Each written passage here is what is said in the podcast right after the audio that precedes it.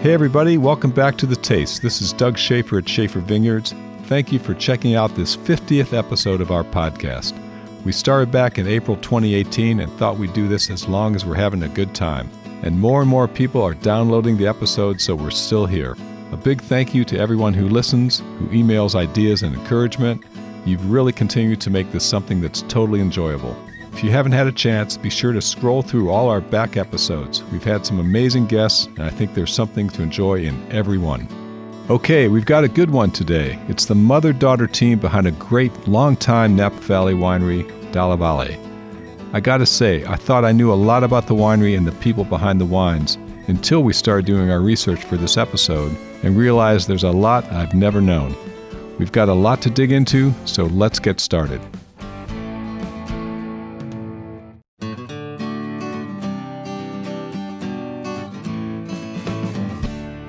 Hey, everybody, it's Doug Shafer. Welcome back to another episode of The Taste. Um, we have a couple special guests today, but before I introduce them, I need to tell you about this um, fantastic little vineyard just a few miles north of Shafer up the Silverado Trail, right about where Oakville Crossroad hits the trail, if you know the area. Year in and year out, some of the best Cabernets in Napa Valley come from this hilltop. It's a gorgeous location. It's top of the world, the eastern hills of Oakville. And they've got this red dirt, and I love the red dirt, grapes that come from red dirt. And it's the home of Dalla Valle, and uh, we'd like to welcome Naoko and her daughter Maya Dalla Valle today. Welcome, guys. Thanks for being on. Thank you. Thank you so for much us. for having us. Uh, a lot going on with your story. There are three stories. I think there's Naoko's, there's Maya's, and then there's Gustav's. And I think we need to start with Gustav. And before I turn you two loose, I've got to tell you a memory I have, uh, vivid memory in the mid 80s at this, the June wine auction where we used to have the barrel tasting at the Wine Service Co op. We'd have pour barrel samples or Elias and I would always be at the barrel. And it was, I don't know, it was 84, 85, 86, but two or three years in a row, there's this guy.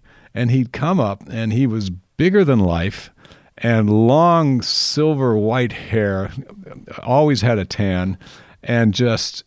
Uh, just the most uh, engaging. You just wanted to be with this guy, and we didn't know who he was. And he came back every year. So every three or four, every year in June, we'd see him for three or four years running.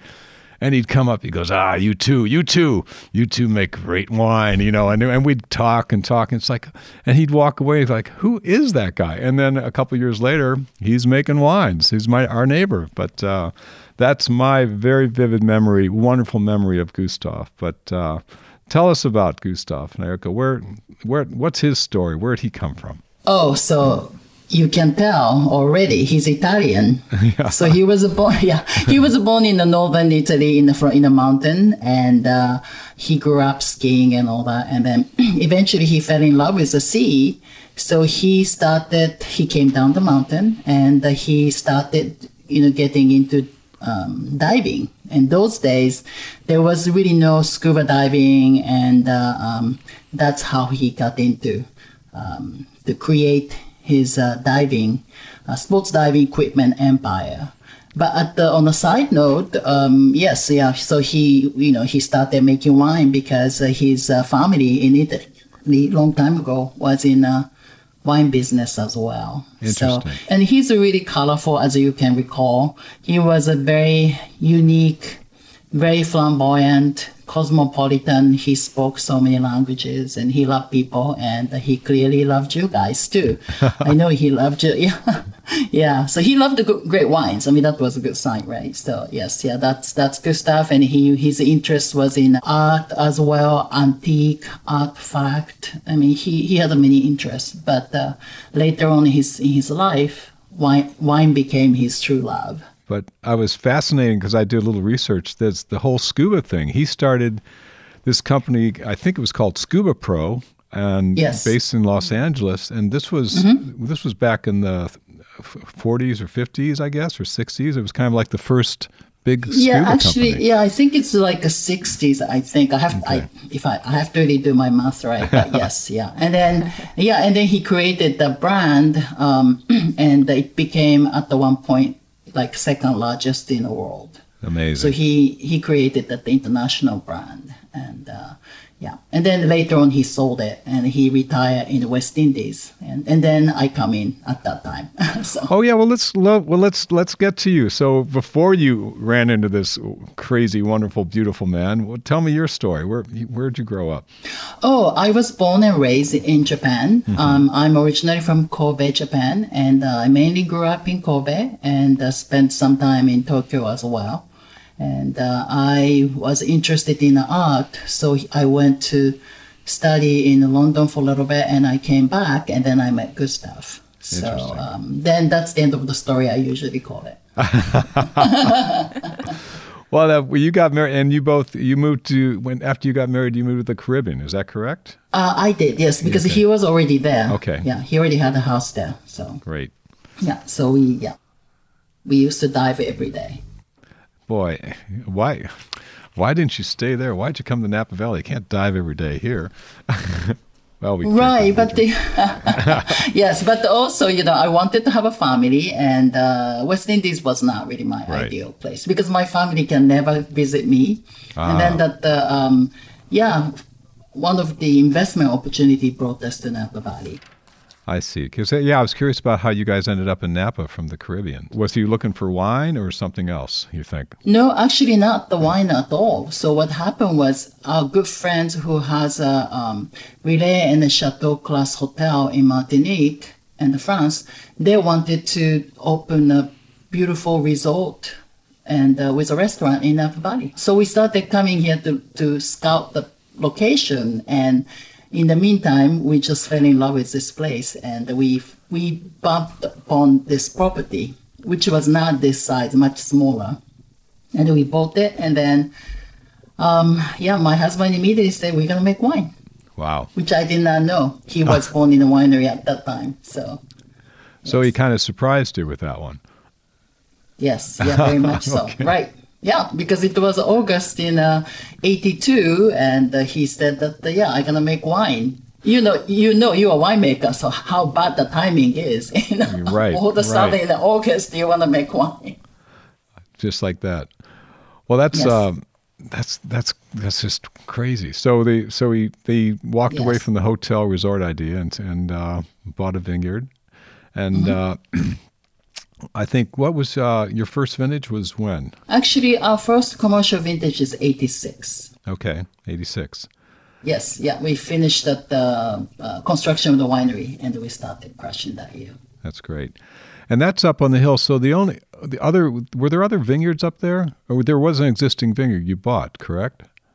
Uh, right. Well, actually, it came as like uh, less than five acres of vineyard, and Okay. then we purchased more land and we planted more, Okay. and we built the house and the winery. There was a vineyard, but it was not really known this area, and actually we were sort of criticized, you know, making wine using the hillside grapes, because they said, well, you are spending same amount of money um, farming the, the, the land on the valley floor and you're getting less grapes. Right, right. That's that's my father, John. Your your good friend John Shafer had the same yes, experience, a and um, that's well. The two of you and and Gustav obviously knew something that everybody else didn't know. That uh, you know the quality at that time. The quality. Yes, you got less quantity and tonnage from the hillsides, but the quality was just um, very very good. And then Exactly. what's been fun over the last 20 or 30 years is our people have learned how to grow that quality grapes on flatland, on heavy soils by, you know, mm. low vigor rootstocks and cover crops, things. Right. like that. Oh, sure. Yeah, things have changed yeah. and improved. Yeah, since then. Right. I'm with you. And your first winemakers, you were, who was making the Joe wine? Cafaro. Okay. Joe Cafaro. I know yes, Joe. yeah, he was. I yes, know. I'm sure you know Joe. and uh, he was, uh, yeah, he was our first winemaker, and he was making uh, wine for first couple of years. But he was getting a little bit busy with the construction with another winery. Right. So he, so he introduced us and gave us the Heidi Barrett. Oh. So Heidi that's right. started, yes, yeah, and then she just had her second baby, and uh, yeah, she started making wine for us. And then also, we hired um, her father, Dr. P- uh, Dick Peterson. Yes. He was a consultant as well. Oh, that's yeah, which was great. I didn't know that. I've had Dick on the show, and he's fantastic. I love his stories. Oh, he is. he is. He's a great man. He's a he wonderful, was, yeah. wonderful guy. Oh, that's yes, yeah. Well, you guys had some great help, and you came right out of the shoots with some gorgeous wines. Got wonderful reviews, and you know you haven't looked back. So yes. really, really exciting. And jumping in, poor Maya seeing her going, you know, geez, all these people talking about themselves. And what about me? Ma- so Maya, Maya. oh no, I'm happy well, to listen. There you go. Well, Maya, so talk to us, Maya. When did you jump into into the whole scene? You were born when? So I was born in '87, so one year after our first um, commercial vintage.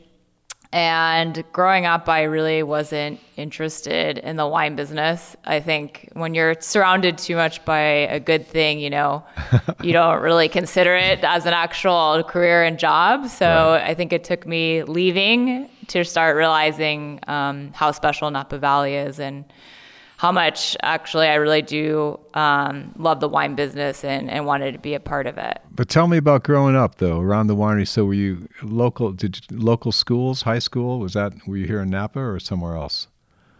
Yeah, I uh, went to um, elementary and middle school in St. Helena at the elementary school and then Montessori.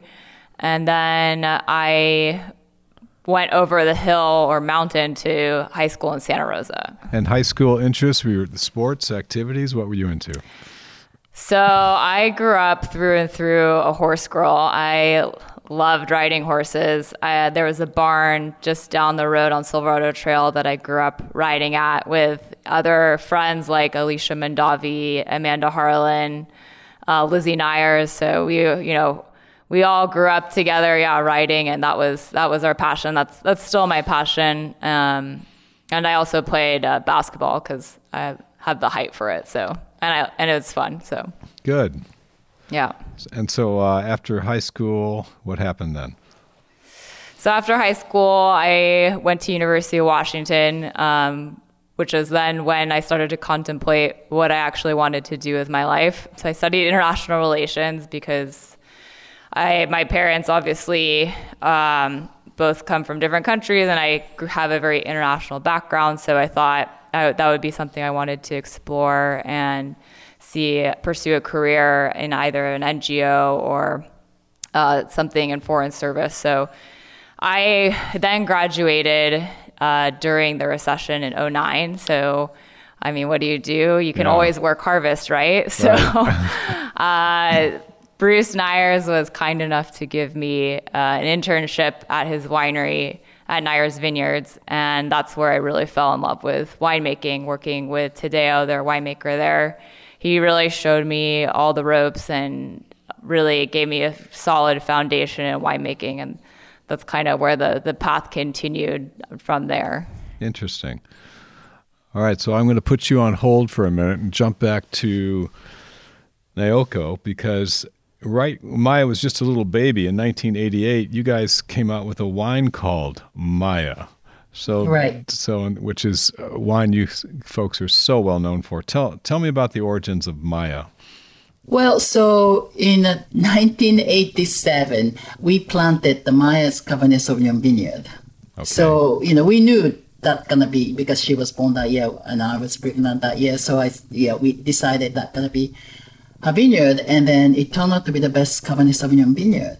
And then also, um, interesting thing is we are also now known for producing that uh, uh, one of the top Cabernet Franc, although we don't really bottle them by themselves.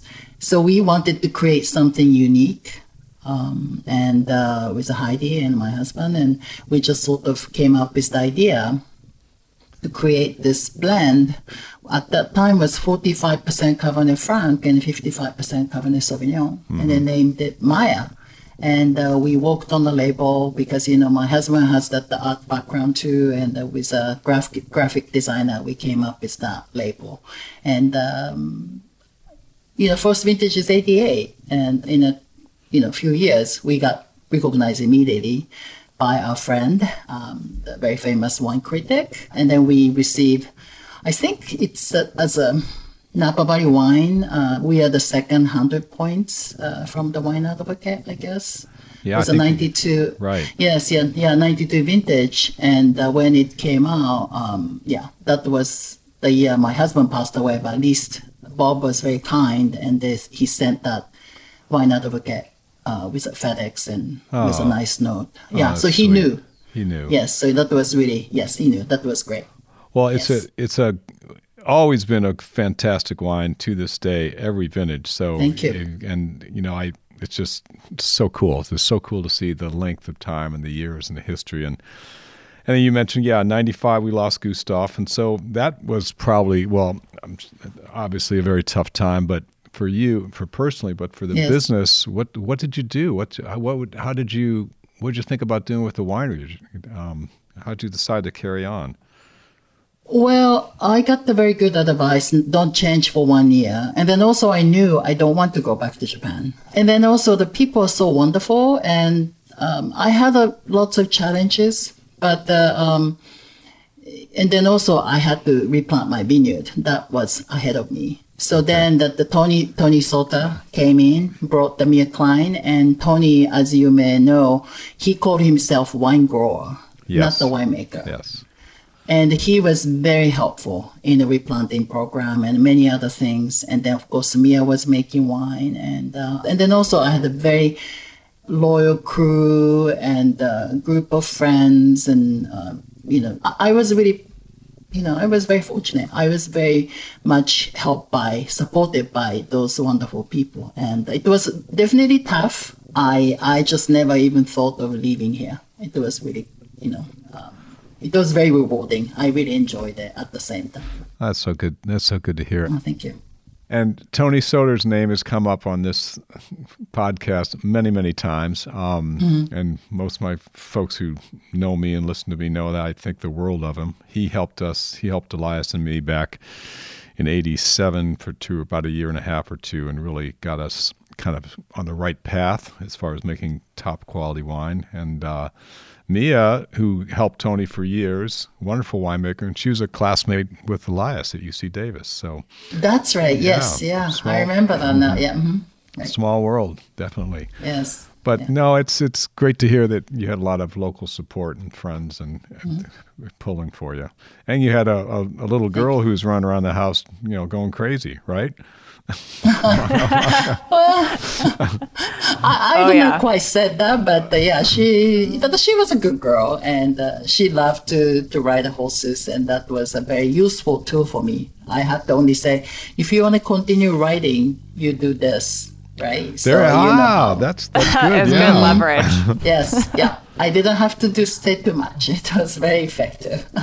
that does work well. I, I have to confess, Yes. I have a, my youngest daughter is also into horses in a big way, and I've, um, I've Oh. no, I, I, I I don't like to use that card often, but uh, it works really well if you have to. exactly, right. You don't have to use it too often. No, so I'm yeah. sure she's a wonderful, yeah, Yeah. good girl.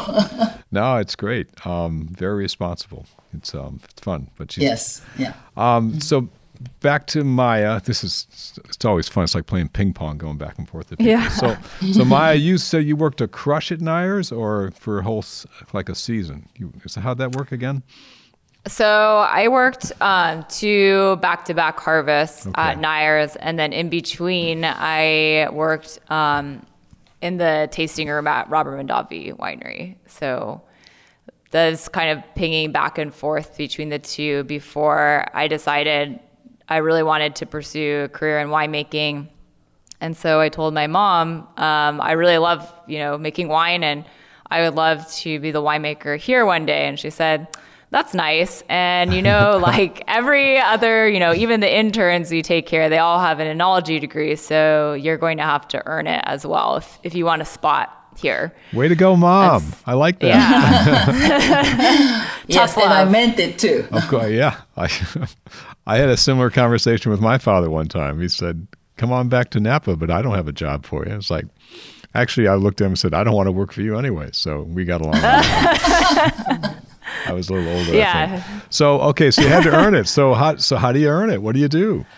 So I made the decision to go back to school. So I had to take all the prerequisites for to apply for a master's degree um, in viticulture and enology, and I ended up going to Cornell on the East Coast because I wanted to see what it was like to grow grapes and make wine in an extreme climate. Um, so I would never complain about making wine in Napa again. um, so I did. I did my master's there and completed it in 2013, and then decided to start, you know, building experience um, and have take the opportunity to travel and, and, work in other in other wineries and wine regions. So. Um, that's yeah, that's when I went to Ornellaia in 2013 was my first international harvest. Wow. Yeah. That's, that must have been fun. Well, just Tuscany, period, you know. Yeah, it's a beautiful place. And it's a, I mean, the wines are amazing. And it was my first experience working in a, a, a larger scale winery than what I was used to. And um, seeing quality wine made on a, you know, very organized and a much larger scale is really impressive. So I really got to know the team very well there. And, uh, it was a really fabulous experience. Well, you know, I'm I'm jealous because I keep running into folks like you who've done that, and I've never had that experience. Maybe I'll take a sabbatical and go work crush somewhere else. you sometime. should. That'd you be should. really fun. I'd love that. But I got it's a great workout. I have to interrupt. It is. I have to interrupt quickly because uh, Naoko, you probably don't know, but my father went to Cornell, John Shafer, and uh, he had 17 grandkids and he tried to get somebody to go to Cornell and no one ever bit. So Maya, thanks for going there for him. I know, he, you know, and he always, he always remind, he always loved to talk about Cornell with me, and I really, I really cherish those moments because yeah, he was so proud. That's great. Well, yeah, I had was- gone there. Yeah, but he was like, God, none of my none of my own grandkids went. God darn it, pretty funny. It's really cold. The winters are brutal. It's yeah, it's dark, right? I mean, it's dark. yeah, it's dark. It's, dark. really dark and very cold. Yeah, very cold. Really yeah. cold. Oh, but what I, you know, how thoughtful to go say, you know, I'm going to go make grape grapes and wine in an extreme area because in Napa Valley, I mean, we've got it made here with the weather. So to have Yeah. that experience is great to have that under your belt because you just see more things that can happen. So you're ready when it happens here. It's nice. Exactly. You're exposed to so many different pests and mildews and disease and Right. challenges that you wouldn't normally see um, in a typical year or growing season in Napa Valley. So it was it was very invaluable in that sense. Smart, smart. Yeah. And then after Ornellaia, you went some, you worked other places internationally, I think. Yeah. Yes. So after Ornellaia, I went um, to work at Michel Rolland's winery in Argentina, um, outside of Mend- Mendoza. So it's called Clos de los Siete, and his winery inside of the Clos is called Bodega Rolland. Okay. So I worked, uh, yeah, Southern Hemisphere vintage there. Um, I've never worked so hard in my life. It was, it was a lot of physical work, um, but it's one of the most incredible places um, in the world. I think They're just having the Andes as the backdrop and just to see Malbec doesn't grow anywhere else really like it does there. So it was pretty special to experience that. Um, and then I was ready to come back actually to Napa, and uh, a friend, a family friend, said to us, "You know, you should really ha- do an experience in Bordeaux. I think that it would be very um, important for your career." And I kind of thought, well, I had never been to Bordeaux, Right. Um, and I didn't I you know I knew the wines, but I was ready to keep pursuing my career in Napa Valley. So I decided, okay, I just gave him my CV, and he then came back two weeks later and said, okay. Um, Petrus will take you. Will you? Will you go work there? I said, absolutely. I will not say no to Yeah. that. Oh, how cool. So um, yeah, so then I decided, you know, okay, I'll do this. So I went to work there and worked harvest at Petrus in 2014, and it was absolutely incredible. And the people who worked there and the vineyard and the wines are out of this world. Um, and then I ended up staying in Bordeaux for three years after that. So I ended up I I just fell in love with the region and and the people and the culture, and I did a second master's there as well. Um, yeah, at the at Bordeaux Science Agro in uh, vineyard and winery management. That's so cool. Yeah. I'm curious about you've had these experiences at Ornellaia and Petrus and you know in Argentina as a intern working crush. What are they you know do you do they just make you do all the grunt work, cleaning and rolling barrels and filling barrels and washing tanks, or do you get to actually have some experience, you know, sampling grapes, making wine, you know, wine decisions, additions, that type of thing? What how's that usually work? Yeah, it's a little bit of everything. I mean, it depends on the, the size of the winery. Um, at a smaller winery, you obviously carry more responsibility because there's less people, and I think you they rely on you to be more multitasking. Um, and then in larger wineries, um, it can be doing more things like more lab work and grape sampling. Um, and then, yeah, but in every place, there's definitely a lot of cleaning. I tell every person who applies to be an intern with us, I say, look, it's, you know, it's a lot of cleaning. Like you clean a lot and it's, you spend a lot of time being wet and your shoes are wet, but that you also the trade-off is getting to have those one-on-one time and uh, conversations with these great winemakers and people who have worked in a, their, these vineyards for so long and can really share a wealth of knowledge that you wouldn't otherwise be able to experience from from reading a book per se or taking a class. So I think that's that's really the trade-off and getting to see the transformation from the vineyard to the glass and getting to experience that you know the ma- you know the magic of, of making wine right right and uh, the old rubber boot thing, I remember when I first started out working in cellars and even as winemaker, I mean, it was like a badge of honor to be, you know, have those rubber boots, you know, so you'd like go to town to do an errand or get a sandwich and you'd keep those boots on because you're like, I'm, you know, I work in a cellar, I got the rubber boots on. And after a few years, it's like, yeah, after going through harvest with the, the wet and you you know you take those boots off at night, your feet you know are shriveled up and they're falling apart. Your, your, toes are toes yeah. are almost falling off. It's like, man, I'm going to minimize the time I have to wear these boots. You know, put my. You know, I know it's horrible, but uh, it's pretty funny. Oh, his head flashed on that one. I remember one night. One night, I think it was you know two in the morning. I'm home. I'm taking my boots off out the back door, and you know, I know I knew I'd gotten water in my boot, my you know, my, my sock was wet and all that, but no, sure enough, I pulled it out and it's like I had a purple foot. I had a bunch of grape juice in there, so it's like, wow, it finally happened. I've got purple feet. Purple feet, yeah. it's not it's not a myth. No. so after those experiences, you come back. Um, so when do you come back to the Napa Valley? So I moved back um, in the beginning of 2017. Okay. So that was a um, pretty memorable year for sure. Right. Um, and it was my first full growing season at the at the winery um, working working for my mom. So oh, she the, she took you she took you back. Naoko she took me back. Was yeah. She, I had no yeah. choice. She, was, well, yeah. Was she ready? Did you have to have an well, interview or something? I, I, well, That's a great question.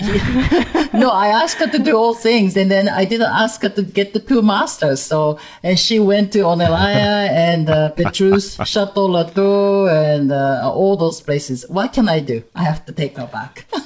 I, th- I, I think she kind of earned it. Like big time. Yes, so yeah, yeah, she did. Right, absolutely. Yeah. yeah. my mom said, "Please don't be too hard on me." Now she's like, "Now you're overqualified." So you yeah, yes, back. yeah, I, yeah. Overqualified was the yeah, the word I used. That's yeah. great. That's great. So yeah, I came back to work with for my mom at the at the property. Um, and so yeah, it was really exciting. We were building the new barrel building, um, and that's where my office is as well now and um, yeah, I finally out of the drought, and then yeah, it was like really um, extreme year. I mean, if the summer was super hot, and then and then the fall, of course, we all remember the fires in the beginning, beginning of October. So, right. but we, you know, we we did it. We made it through, and it was uh, yeah a year I'll never forget. Right. Um, and then I've been working together ever since then. Right. And and we've got some news. Naoko, you want to tell us the news? Just just was released uh, recently that oh, you have a new title. Maya, oh, Maya, right, has a, yeah. Maya has a new yes, title. Yeah, now now that the starting this year, yes, Maya is the, the Dalla winemaker and the director. Yes, yeah, she wow. she got that. She earned it. Congratulations. That's so cool. Congratulations. Way to go. Thank you. Thank you. It feels good. Yeah, now you're in for it though. That's okay. Oh yeah. no, no, I'm teasing. I'm, ready. teasing. I'm teasing. It's great being a winemaker. Yeah. And speaking of winemakers, you guys still have you've had different people consult through the years. I think Andy Erickson is still working with you guys. Oh yes, Is absolutely. Yes. Yes. Good. He Yeah. is. Mm-hmm. Yeah, I've I've gotten to know him. We're both on the Vintner board right now, and he- what a great Oh, guy! right. Great guy. We've had some wonderful Yeah, chats. he is. Yeah, Yeah. Yeah, we, we really enjoy working with him, and um, he's really helped me a lot as well in my journey to to where I am today. So I'm very thankful for that. right. And Yes, tell yeah. and tell me about the property today. You've got uh, how many acres and grapes up there? So we have 20 acres of grapes. Okay. Uh, it's a 26 acre property. So not everything is, is under vine. We have a little orchard and a, a big garden. And of course, my mom's house is here um, in addition to the winery. So Okay. all, all in one place. Okay. And uh, production. Some people might not know about the wines you guys make. Could you run through what you guys make? The different uh, different different uh, brands, labels. We make a Maya as a top wine and the Cabernet Sauvignon close second. Okay. And we make a we make Colina della Valle, which is a little bit more easy access wine. And Okay. uh, yeah, and that's those are the three wines. And we make other wines not every year, but it's called MDV. So that's a that's hundred percent Cabernet Cabernet Sauvignon because we always blend our wines, but that one is Yeah, I'm not too familiar. I'm not too familiar with MDV. Tell me about that a little bit. What's that? What's the story there? Well, the story is actually, um, the, the, I have a very good friend who visits. Um, who, at that time, he was living in Shanghai, and uh, he he loves wine. He's a collector, and uh, I just really felt like I ran out of the wine to taste, and then I found this bottle of wine, 99 MDV, which actually we donated at the barrel auction at the auction Napa Valley Okay. long time ago.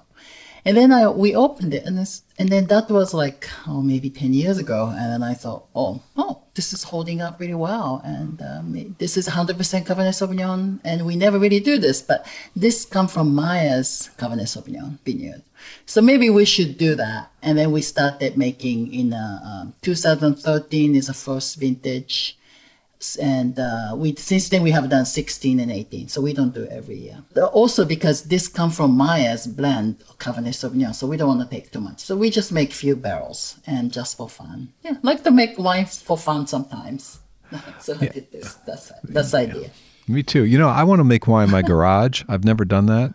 I, I want to make. I want to be like one barrel in my garage, homemade wine. oh i would recommend that because we started that way with gustav and we had a very very funny video i shouldn't even mention what's in it Now go ahead. Tell me Yes. about that. What happened? Oh no! I mean, that, so we had like truly in a garage in a carport. Right. We are making wine. I mean, not the commercial one, of course. Sure. right? So then that the uh, oh, we had this big half open um, cask, you know, with that uh, Pinot Noir. You Right. know, we have a we are we are literally stamping grapes and then make wine. And then this one particular video is. Actually, probably I should have said this. Maybe, I, well, okay, I'll tell you now. But um, You're already too far in. yeah, it's too far into it. So, so of course, I mean, Gustav was such a colorful man, funny man. Yes. So he was take, taking video, and that that was a day of bottling, Okay. and uh, it's the bottling, right? But it's just tho- those three bottle fillers, all manual, right? Right. And then he, we are filling, and then he overfill it, and then he just You just, he just he just drank that course he wine out of the bottle, and then he said, "These wines are so good that those are individually tasted." I can see him doing I mean, that. it's a horri- control. You yes, know, it's a horrifying story. I, no, it's not. It's I get it. I I totally get that. I'm not going to dump it on the floor. I'm going to just take a little swig and make room enough for the cork. Um, oh, I- yeah, I- that, was, I- that was fun. So I Well, recommend it. well, I remember um, coming home from college, and Dad was like, he was making this. He made some '77 Cabernet. Our first commercial wine was a '78. He dragged me down to this little basement in this little funky house we were living in on the ranch here, and he had you know these five or six you know glass five gallon demijohns, you know, of wine. And he had a little thief. He pulled it out. He was so proud of it. And, you know, it's, I've got a picture on it. So there's a picture of, you know, historic pictures here in the winery in one place. And uh, there's a picture of him doing that. And then, uh, when we were clean out his wine cellar a couple of years, I found this bottle. You're going to love this, Naoko. He, it was a mm. bottle of Robert Mondavi red table wine. Like oh, there was no date on it. It was really old. And then the corner wow. in written in ballpoint pen in the corner of the label was was upper U7, which stands for upper 7. That was his first mm-hmm. Cabernet mm. Hillside vineyard. U7 1977 CS. So basically, wow. what he did was he bottled his. he took a bunch of old Mondavi red table wine bottles, and probably hopefully he washed them out a little bit, and then he um, he filled them up with his '77 homemade wine. So uh, we That's found amazing. we found that one bottle. It's uh, pretty cool. I'm not sure what we're gonna do with it. It's, it's oh, really, that's that's yeah, really cool. It's really neat. But moving ahead, you know, we had the announcement of the new winemaker there, Maya. Congratulations again. But like literally two days ago, I'm like going, oh, this is good timing. Another announcement comes out. So you two want to tell us all, you need to tell the world about this. What's going on? Yeah. So um, after working at Ornellaia in 2013, uh, I just continued onwards. Um, but we kept a friendly, you know, relationship and contact uh, with the team. And, and my mom was already friends um, with the team at Ornellaia before I had worked Harvest there as well. Um, and so they approached us in 2015 about working together and doing a project together in, in Napa. So um, at first, I think my mom was a little bit hesitant but then we talked about it and um, decided that we would we would give it a try and go for it. And we, I actually worked with Axel as my um, advisor and mentor for my thesis when I was in Bordeaux, um, because he actually went to the same school as as I w- was at in Bordeaux. So uh, he helped me get through my, you know, do my thesis and complete my master's, and then uh, in 17, we started selecting sites and then making wine. So we actually have, it's wow. funny to talk about something that we already made four vintages of um, and keeping quiet Keep, for yeah, so long. good secret. I like that. yeah, so it's uh, it's great to finally be able to talk about the collaboration with Ornellaia. It's called DVO. Okay. And it's a Cabernet Sauvignon wine um, that we do add a little bit of Cab Franc as well to blend it. And uh, we're releasing the first vintage of, of 2018 this year. So uh, we're very excited to very be able to share this wine. And, yeah. And the grapes come, are the grapes from your place up on the hill or are they different other locations? No, no, no. no. oh. That was very clear in the very beginning. It's not going to be coming from my, yeah, our vineyard. No, it's from sites that we selected. Yeah.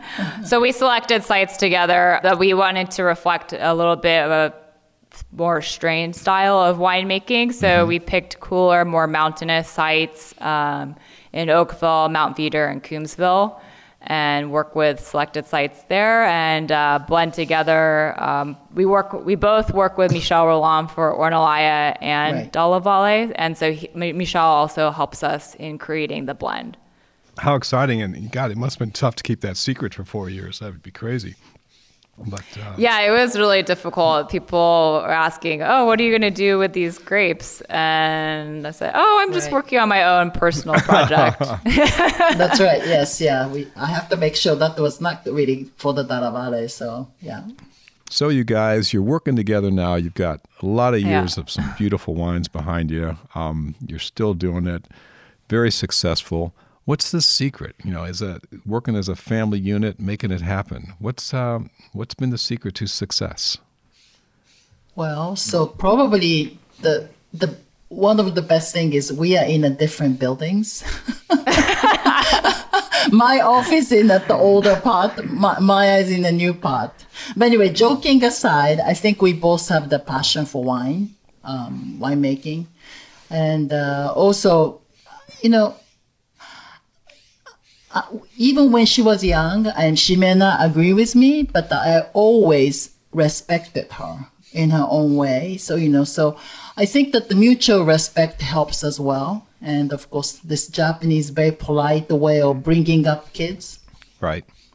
Yeah. So I don't know. Maya may have a completely different opinion, but Maya, what do you think? um, I mean, yeah, I, I agree. Um, it is important to have mutual respect. Uh, I think it's also important to always keep an open dialogue and an open mind. Um, my mom has been very open minded with a lot of different ideas that I've brought back um, when from my travels and, and experiences working in other regions and other wineries. And so, like things like adding, you know, starting to farm biodynamically. Um, she came on board with after some convincing, but she, you know, she was always open minded, but she always, you know, wants things to align, you know, with the vision yeah, we, that we, we were already organically farming, so Right. So we just wanted to be sure that, you know, this was the logical next move for us and, and what we wanted to do. Um, and also it helps having a really simple hierarchy. There's only two of us, so it's, it's really Yes, no yeah. no doubt and questioning about who is who is the head. So you know, as long Well, as I've- I, I- think, yeah, Yes, as you probably now. know. Yeah, I got that For loud. now. I got that loud and clear today. That's coming through Oh, strong. yeah. Um, uh-huh. Well, you guys, and uh, you know, I just I flashed on Gustav. I mean, he would just be so happy.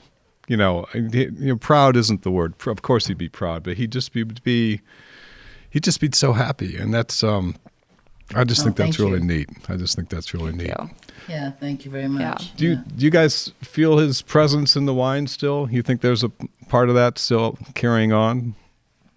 Absolutely. Yeah, I mean, there's a really special feeling and energy to this place. And I think uh, for me personally, you know, as become an adult, you start to think, realize, you know, I'm an only child, and if I don't take on this opportunity, then eventually it'll be sold, and then it will, you know, this place has a lot of sentimental value for for me. It's where I grew up. Um, you know, it's what my, something my parents started together, and even though my yeah. father is no longer with us, it's uh, yeah, it's still he still you could still very much feel his presence here.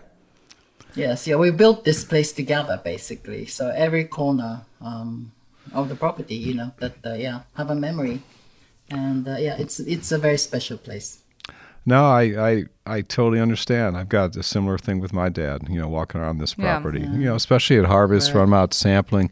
It's really hits you Oh, when the sure. you're sampling in the morning. You know, before the sun comes up. You know, because we used to sample together. You know, all the time. So those are the those are no. It's but it's all good. Yeah. Uh, it's not it's not a sad thing. It's a it's a it's a good thing. So it carries on. Yeah. Yeah. Well, you guys, thanks for sharing that. Um, if people want to find your wines, where should they go? What's the best way to find your wines? Mom, Well, oh, so we have a ma- well, of course we have a mailing list.